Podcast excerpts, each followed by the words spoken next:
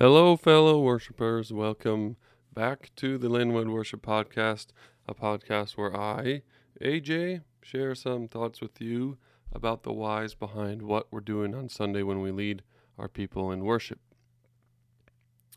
As always, the goal here is not just to expand your mind and give you more information and a bigger brain. We want to kindle your passion and help you to be oriented towards Jesus. So, this week, we're continuing our survey of each element of our church's liturgy. Last week, we discussed the offering, and we are now up to the congregational prayer, or as I called it when I was a kid, the long prayer. I thought this would be a good opportunity for us to hear from another voice on the topic, and so our resident prayer expert, Pastor Matt, is with us to share some thoughts about the congregational prayer. The congregational prayer. What is it? This prayer, which in some places might be called the pastoral prayer or the prayers of the people, is the main intercessory prayer in our Lord's Day worship. It is offered to God on behalf of the congregation, and its primary purpose is for the congregation to pray for the needs of individuals and our church, community, state, and world. These are prayers for specific people we know, but also for groups of people who we might only know from afar. There may be other aspects to this prayer as well, such as adoration, confession, and thanksgiving. But the primary purpose is to bring our needs and the needs of the world to God. Who leads it? In our church, this prayer is led by one of the pastors or one of the elders. In some Reformed churches, this prayer might be led by a deacon. In our congregation, an elder leads this prayer on the third Sunday of the month, which is often the Sundays when we celebrate communion.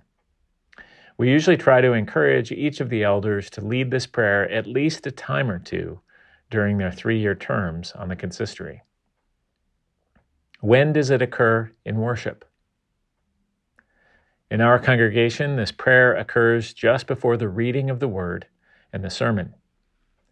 By this point on a Sunday morning, we've been called to worship, sung praise to God, confessed our sins and received an assurance of pardon, and sung some more. This order of worship builds to the reading of the word and the sermon as the high point of worship. And after the sermon, the service closes with a hymn and a benediction. Such a structure highlights the, the centrality and importance of the word.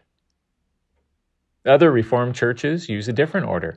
They have a fourfold order that begins by one, gathering around the word by assembling in praise and confession, two, proclaiming the word through a reading and the sermon, three, responding to the word with the congregational prayer as well as by saying a, a creed or confession and collecting an offering. And then four, bearing God's word into the world by closing with a praise and a benediction. While the way that our congregation does it focuses on the word as the high point or climax of worship, in this other worship order, the idea is that the word and the gospel is still central, but some acts of worship, like the congregational prayer, constitute part of our response to the gospel as we prepare to go out and take the gospel into the world. How is this prayer done? In the Reformed tradition, there is a lot of variation in how the congregational prayer is led. Sometimes it's more formal and liturgical, maybe with congregational responses to different parts of it. Sometimes it's more informal and extemporaneous. In smaller churches, sometimes those in the congregation are invited to say their prayer requests aloud during an appropriate part of the prayer. Sometimes the congregational prayer is fairly short, sometimes it is pretty long. But we should always heed the warning of the Second Helvetic Confession, written by Reformed Christians in Zurich in the 16th century, against long and irksome prayers, lest the congregation be wearied. It is good practice not to make it one long, un- uninterrupted prayer. The prayer can be organized in various logical and scriptural ways. For instance, particular phrases might signify the conclusion of a section, such as, Lord, hear our prayer. Or the prayer could be organized according to the phrases of the Lord's Prayer, with the leader expanding on each clause or topic to incorporate the congregation's needs.